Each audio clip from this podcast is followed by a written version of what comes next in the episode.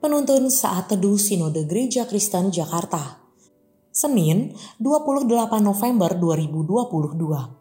Judul renungan, Kesempatan Kedua. Diambil dari kitab Yesaya 40 ayat 1 dan 2. Berita kelepasan. Hiburkanlah, hiburkanlah umatku. Demikian firman Allahmu, tenangkanlah hati Yerusalem dan serukanlah kepadanya.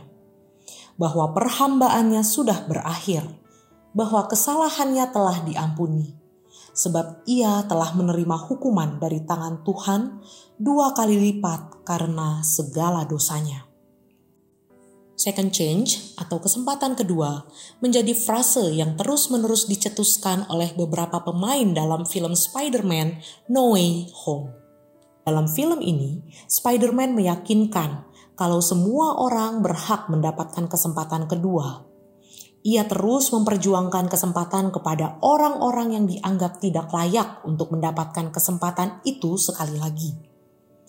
Allah yang penuh kasih selalu memberikan kesempatan kedua kepada umatnya yang sebenarnya tidak layak mendapatkannya.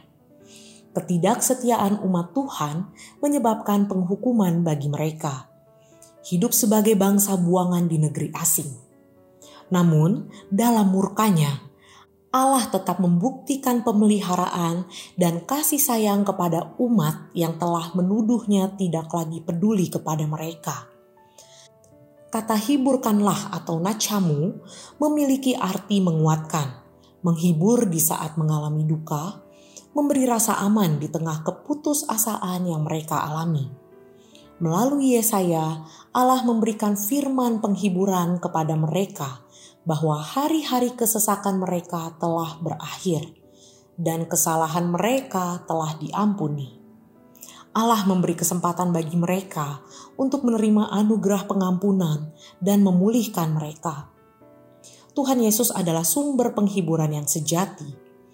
Ia datang ke dunia untuk memberikan kesempatan kepada manusia berdosa yang tidak layak untuk menerima anugerah keselamatannya.